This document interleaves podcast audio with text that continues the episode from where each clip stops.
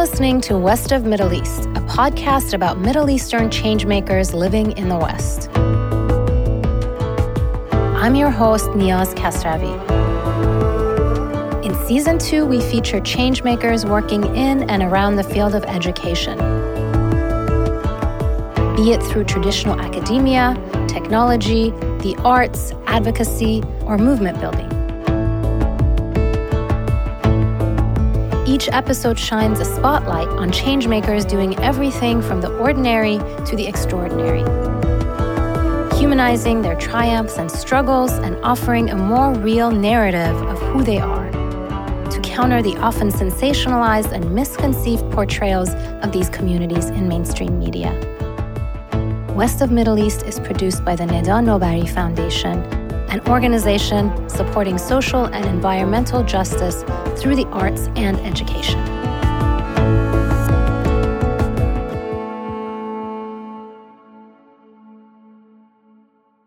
Achieving true diversity is something with which most fields of study or professions still struggle. It's no different in theater, for actors, for playwrights, and for directors. It was only in 2016 that Liesl Tommy became the first woman director of color to ever receive a Tony nomination for her work on the off Broadway play Eclipsed. And although women of color are making considerable progress in the theater world, numbers for 2016 and 2017 show that only six of the approximate 30 Broadway productions were directed by women of color even though women make up more than half of the theater going audience. Today, I sit down with Iranian American theater director and educator Pirronne Yousefzadeh to learn about her experience and the ways in which she is challenging the notions of hegemony, sexism, and racism in the theater world. Pirronne's passion for the arts, education, and theater is directly related to her identity as an Iranian growing up in America. My original inspiration in theater stemmed honestly from a desire for a feeling of belonging. Uh, when I was a kid, I always felt a little bit of a split between my Iranian heritage and the fact that I was growing up in America and I knew that I had a different name and I looked a little different than a lot of the people I was in school with, but I listened to the same music as them and I watched the same movies as them and I felt very much that split within me. And honestly, I started doing theater in middle and high school to hang out with my friends after school. And I think that it originally felt like an opportunity for assimilation, an opportunity to feel like an American, even though obviously the work that I do now has so much more to do with that feeling of that split identity as opposed to an attempt at a cohesion or a wholeness that I've never felt.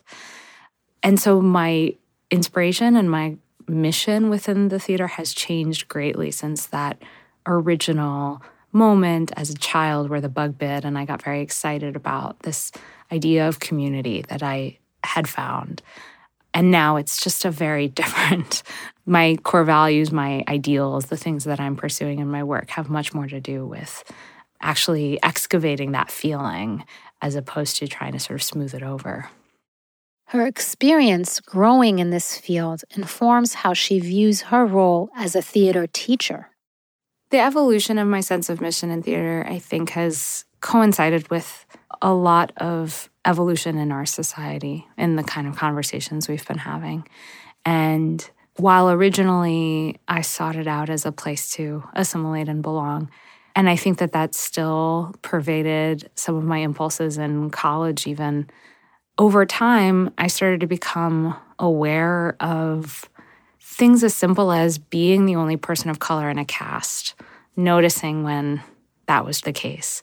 And then, particularly when I started meeting other Middle Eastern artists and started reading plays where the featured character like wasn't just someone who could be played by a person of color and it like wouldn't be a problem, you know, but like actually had to be.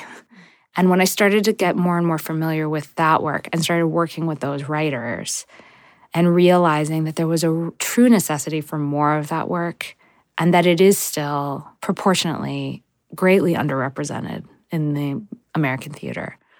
Those opportunities and that sort of feedback that I was getting from those experiences in terms of what that was actually making me feel and how that was galvanizing me and motivating me made me continually rephrase and reevaluate why I was doing what I was doing.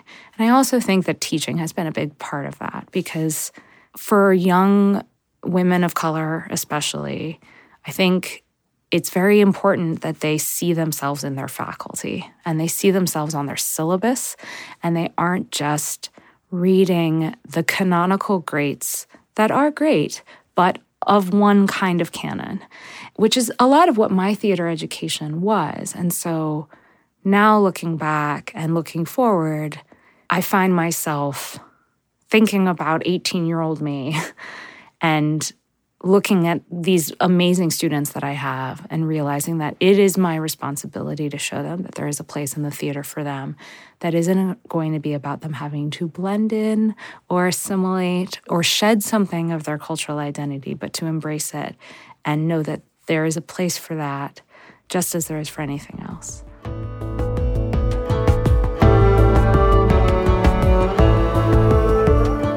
Like many other Iranian youth who choose an uncommon career, it took Pirronne's family a little time to understand her chosen path.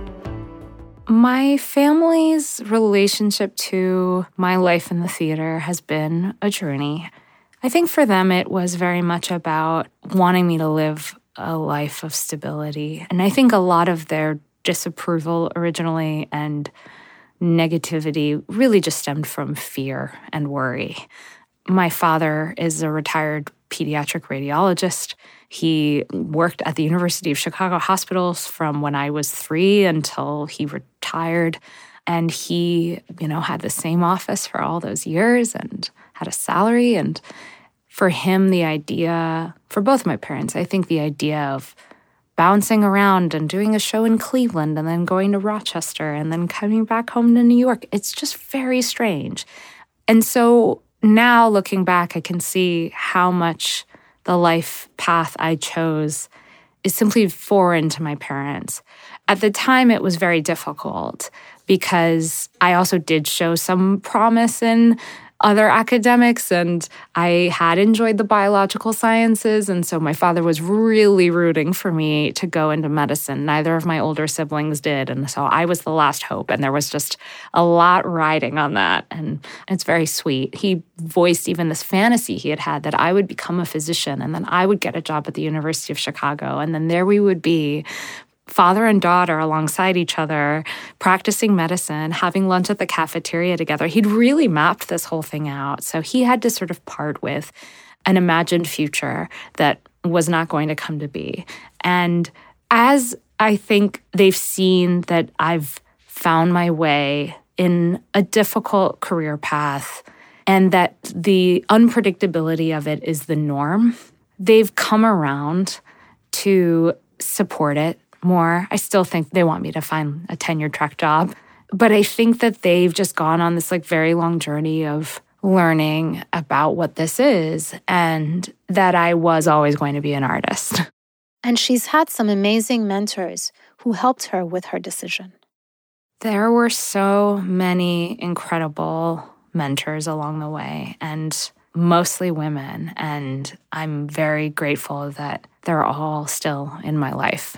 I had really great teachers in college. I went to Washington University in St. Louis because I was going to be pre med.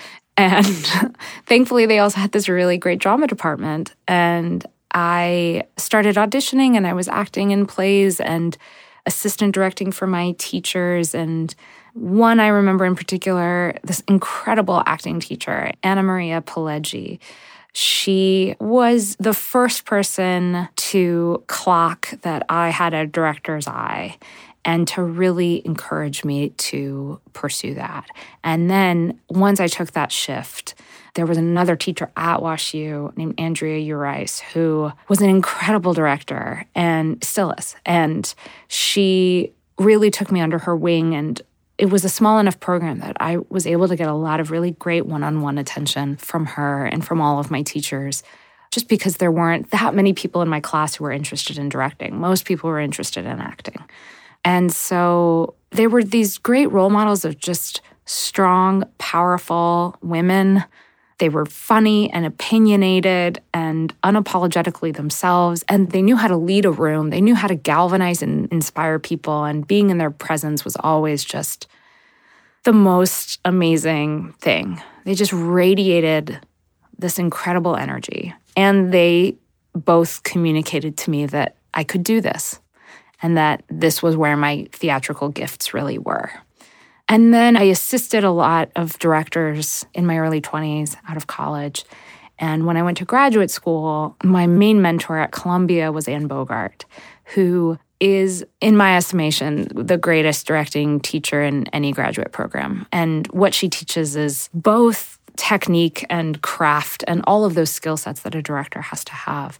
But what she really opened my eyes to was finding both my sense of mission in my work, but also the notion that in being a director, just because I wasn't on stage, that didn't mean that I didn't need to put myself into my work. And that actually directing is just as personal as acting and just as vulnerable as acting in a very, very different way. And I think I thought that I could hide a little as a director and I could I didn't have to be seen. I didn't have to put myself on stage, but I could just be in the corner and say smart things and then kind of disappear. And she made me realize how much a director has to put themselves on the line in order for actors to do that and in order to make something truly meaningful and memorable to an audience. And so it was the combination of all of these mentors along the way that really I can't attribute where I am as an artist or who I am as an artist to any single person, but I feel very grateful that I have this incredible like team of mentors, most of whom are just incredible women and are all amazing artists, but also equally amazing teachers.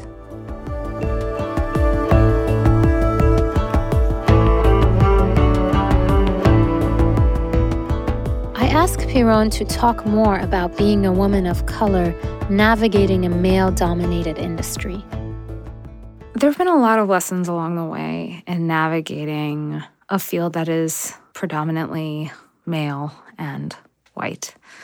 I struggled a lot with the idea of like playing my brownness or using that card early on. I just wanted to be hired because I was good. And I thought that that would be the reason someone would give me a job was because I was a good director. And I resisted a lot of the other strategies I could use or the way I could pivot from my cultural identity and use that somehow. And I I still think that if it feels that strategic or manipulative without really coming from a place of true artistic passion and inspiration, then that's exactly what it is. It's just playing chess and it's not something I'm interested in. And it's not a place from which I want to make art. But I, I think that part of that sort of very heightened desire for assimilation for me also had to do with not wanting to be valued for my cultural identity and I still don't want to be valued for only that, but I don't want it to be erased or forgotten either. And I have, I think, over time realized and learned that there is a way that I can embrace it without it having to be the beginning and end of who I am as an artist, but that it is part of me. And it felt very much like an all or nothing proposition to me early on in my career. And I saw and heard from people who would give me advice that was basically about leaning into my Middle Easternness, my Iranianness, my brownness, whatever. And I resisted it. And I think it's been important to find in navigating this terrain a way of embracing that part of me and letting that be part of who I am as an artist in an industry where more and more I think people are realizing we do need to be hearing from those artists and we do need to be making space for those people. But I also think that the other side of this, the other lesson I feel like I've learned has been about finding a way to take frustration and anger and put it into action.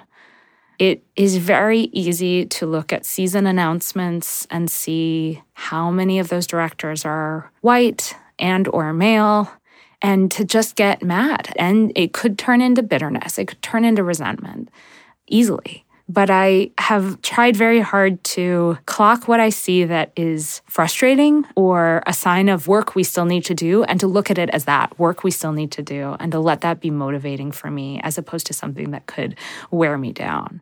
And for most women of color, continuing to challenge and overcome discrimination is a given. Women of color are doing, I think, what they've always done, which is organizing. And I think we're seeing that also on a larger political level. It's not surprising to me that the person who began the Me Too movement was originally a woman of color.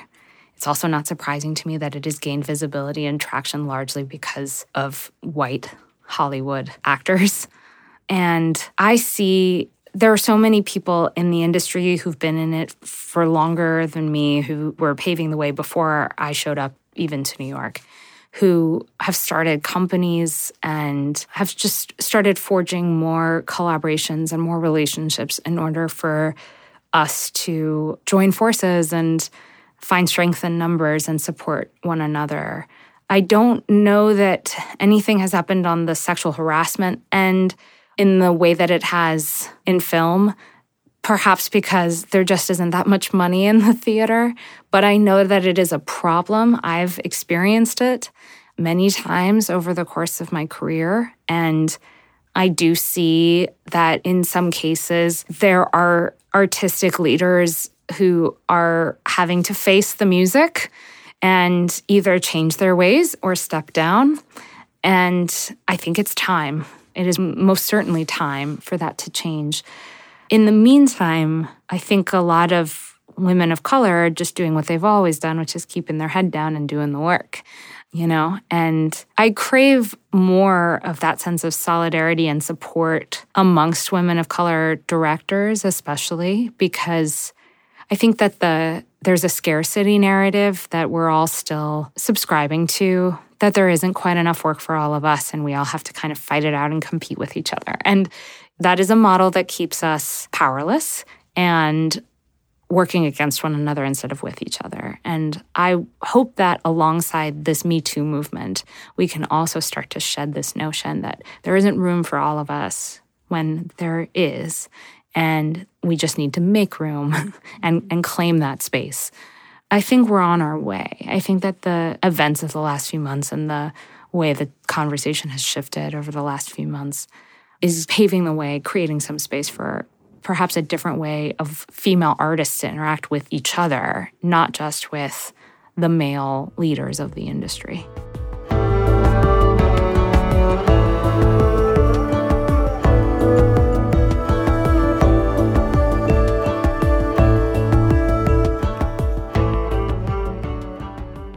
First challenge that comes to my mind about navigating this white male dominated industry has been my own deferential nature and learning to hold space and walk into a room in a different way.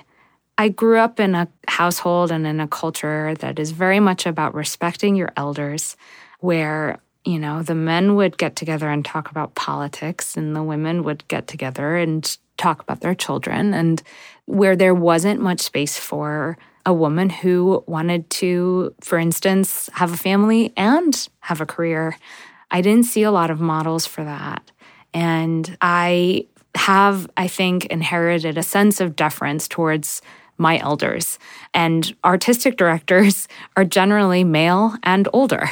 And so I realized how much I was imprinting a lot of my family dynamics onto those collaborative relationships and that I needed to, if I wanted to be trusted and respected and valued, that I had to treat those people not as my elders, but as my equals. And that required me to work on my self confidence and sometimes fake it, you know, sometimes walk into a room and just take a posture, a physical posture, or put on a blazer or whatever it took for me to feel powerful uh, in order to combat the inner sense that I was a child and a girl and someone who wasn't going to be invited to the table for those conversations. I think that there's a way in which we bring all of our childhood wounds and our family dynamics and our culture to bear on our work. And I've thought a lot about how the way I operate in a rehearsal room or in a meeting can find its roots in who I was as the baby of my family of five. And so I've tried to do a lot of work on myself in exploring that and understanding that. And a lot of that has had to do with learning that if I wanted to be trusted and valued as a woman in this field, that that meant that I had to walk into the room differently than I had been.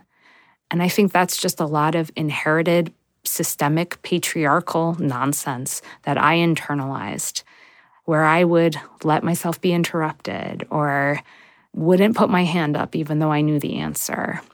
And all of those other micro moments that add up and create a sense of self. And I think that the most important thing that a young female director can do is not walk into the room with that sort of leading with their how young and female and inexperienced they are. I think uh, people will treat you that way and you have to actually walk into the room with a sense of your own power and a sense of your own potential and the gifts that you have to offer.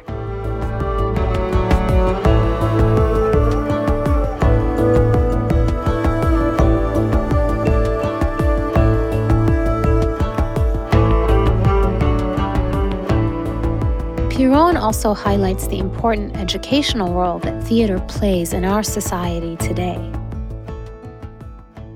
Theater is probably the most essential component, obviously, I feel that way, that a young student can receive that isn't about as valuable as I think academics are, and as much as I very much enjoyed and dug into my academic studies I've taught theater for students anywhere from sixth grade to graduate school. And obviously, there's a different kind of curriculum and a different kind of practice involved with undergraduates or graduate students who are majoring in theater or getting their MFA, and they know that this is something they're very likely going to do for the rest of their life. But even for those undergraduates who are taking an acting class because they have to, or because they think it just might be kind of fun, or the high school students who have to take theater as one of their arts electives, I think what the theater teaches that is the most valuable and what we need more of, and particularly the climate in which we are currently living, is empathy and teamwork. And I have particularly been gratified by the moments where I've seen a student have the realization that in putting themselves in this character's shoes, or in imagining how a character could feel this way or do or not do that thing, that it's given them a different kind of insight about how they look at their classmates and how they themselves are seen. And that is so so important, especially when I think about how difficult adolescence can be and how toxic high school can be, especially when I think about, you know, folks who do feel a little bit like outsiders, which I think is everyone. I think everyone feels like an outsider when they're in in that time of life. But also, you know, and the thing that I always say to my undergraduate students at the end of the semester is I don't know if you're going to pursue theater if you love it, you should. If you love something else, you should do that. But you're going to be hard pressed to find a career path where you're not going to have to work alongside other people. And even if you decide to be a novelist, you're going to have your editor and your publisher and your agent. And if you become a doctor, you're going to be working with the radiologist and the anesthesiologist and the nurses and the residents. And so you're always going to have collaborators. And so, what we're really working on is the language of collaboration. And that is always going to apply. Learning how to receive feedback and give constructive feedback and deal with a disagreement or a miscommunication of vision or expectations, that will come up again and again and again. And so that's what I think I'm training them for, not just the next great actor or the next great director. Although, if that happens too, great. But if not, there will be ways for them to take those skills into other things.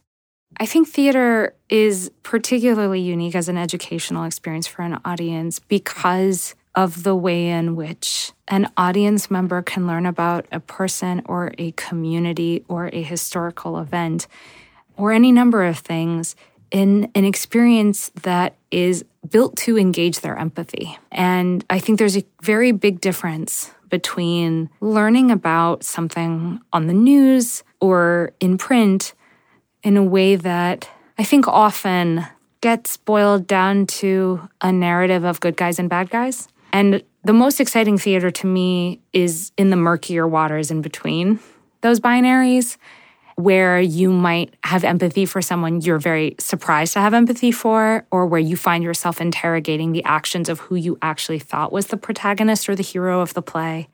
And I think that that murky area is where most of us live. We're complicated and we're flawed. And my idea of what a good person is has changed a lot because of my work in the theater. And I don't think it is as absolute as there are good people and there are bad people.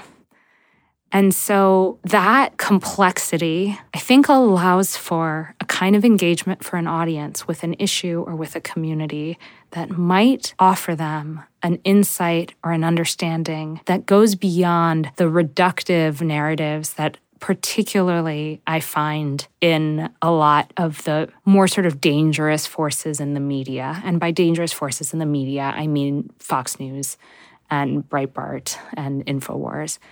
And I'm sure we have our liberal equivalents, but actually don't I think that's a false equivalency. I don't think they're quite the same.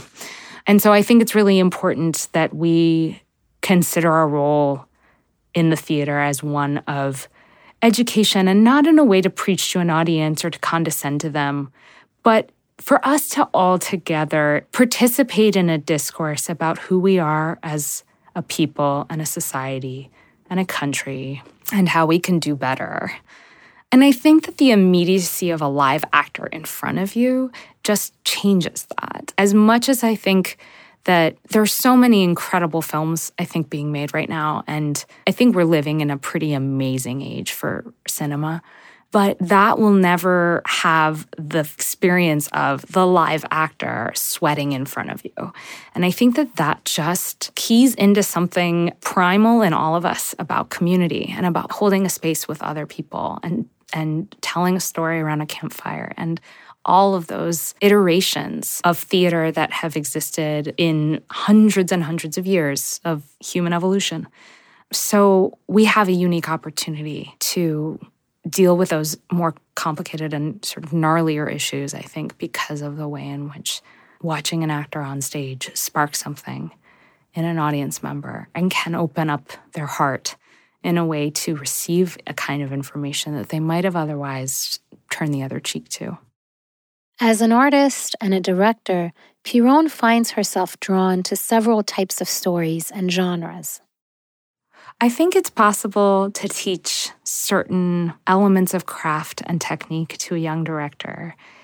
But I think that ultimately my job as a teacher to young directors is to help them find out who they are I was a technique junkie, I think, as a student. I thought that that was really all I needed to be, was just really skilled. And I think I hid behind that before I went to graduate school and thought, you know, I'd assisted all of these different directors and I'd learned a lot about how they did table work in the first couple rehearsals and how they would stage the actors and how they would craft a particularly emotionally difficult or, or climactic moment of the play. But all of that is all well and good, but it's not worth a whole lot if you don't know who you are and you don't know what you need to say that requires an audience member to buy a ticket and leave the comfort of their home and spend two hours in this space with a group of strangers to see the thing that you've put together. And so for me, working with students as much as I want to lend them as much information as I can about the technique of landing a joke or generating a gestural vocabulary for a movement sequence, or any number of other things that I can impart.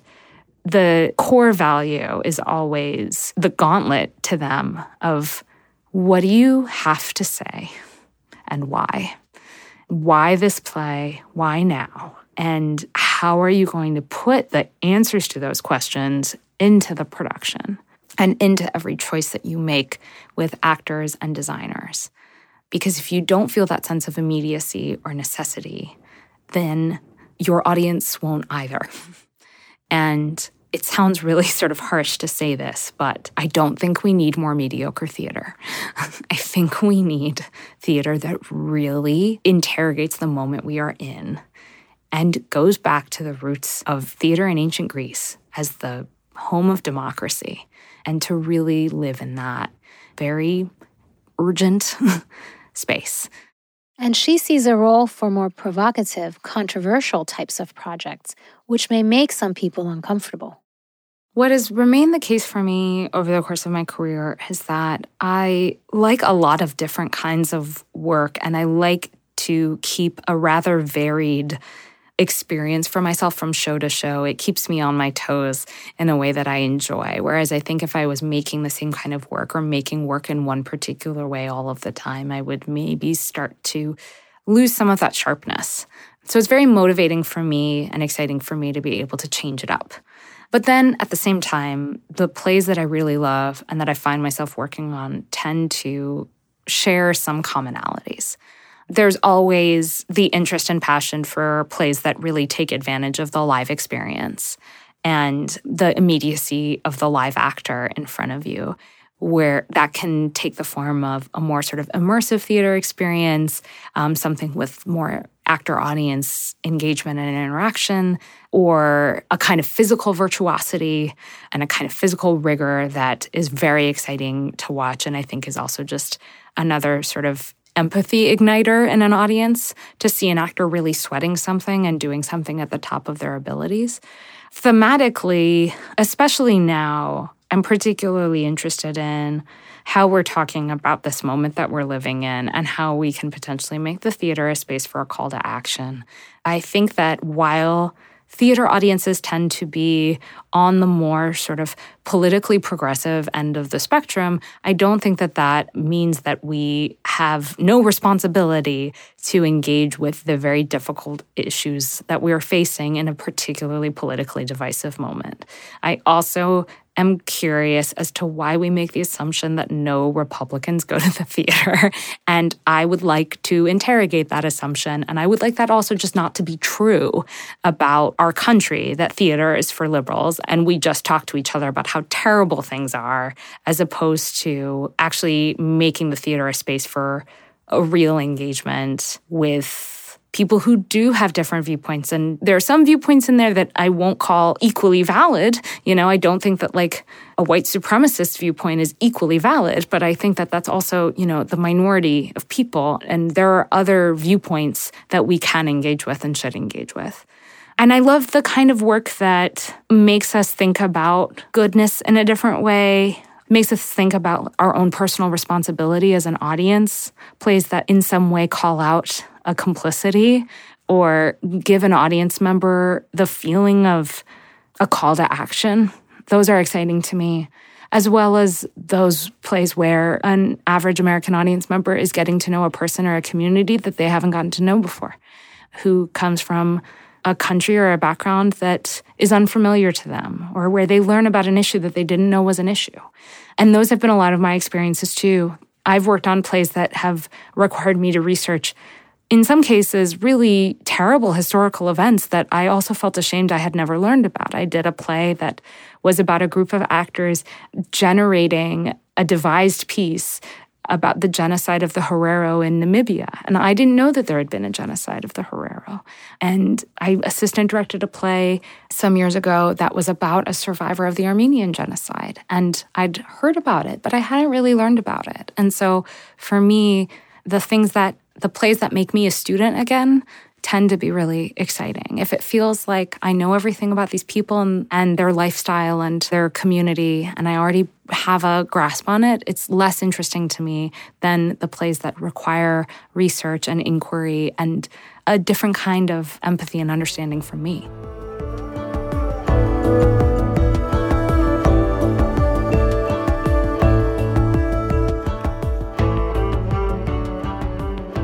Late 2017, Pirronne, along with three other Middle Eastern directors, launched Maia Directors, a consulting firm that supports artists in telling Middle Eastern stories.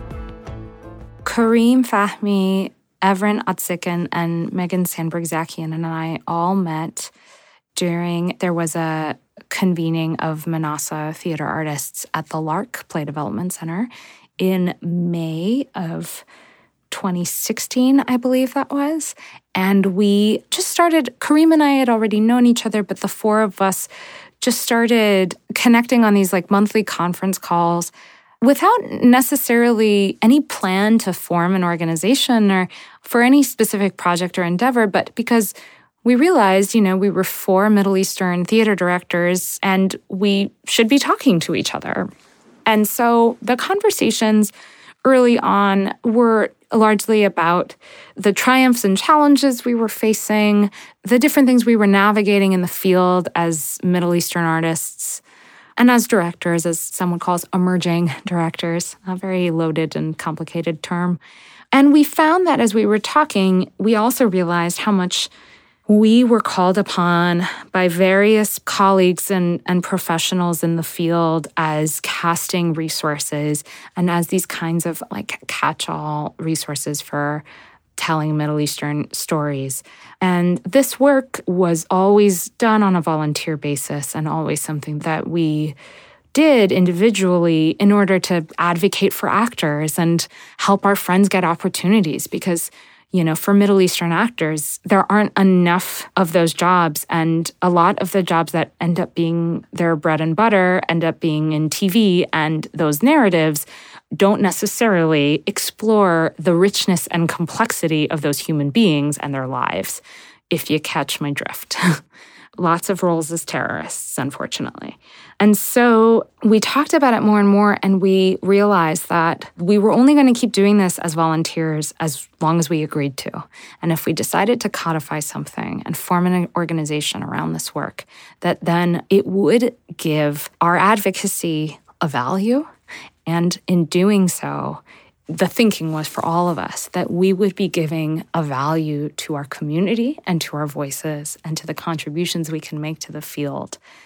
And that, I think, has been the biggest driving force to say that if you're looking for Middle Eastern artists, actors, consultation of any kind for a project, that that is a legitimate, valid thing, that you can seek our services and we can offer that. And my hope is that in forming this organization, we both remove the excuse, you know, to not do that due diligence and tell those stories in a specific and nuanced way.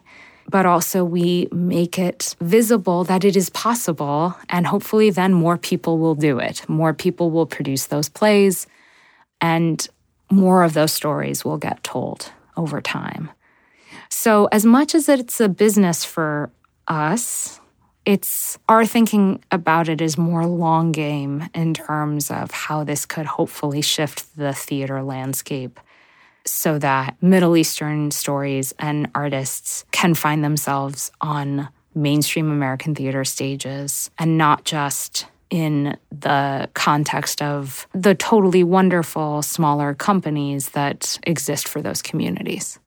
Pirronne believes it is vital, especially given today's socio-political climate, to know of and hear stories about people from the Middle East. We in this country are always hearing about that region of the world somehow, except that often the way we're hearing about that region of the world is as it pertains to war and violence and extremism. And that is but a sliver of what there is to know. And the fact that extremism and Middle Easternness has, in some parts of this country, become practically synonymous is an incredibly dangerous thing. And I think has given rise to a lot of xenophobia and a lot of racism.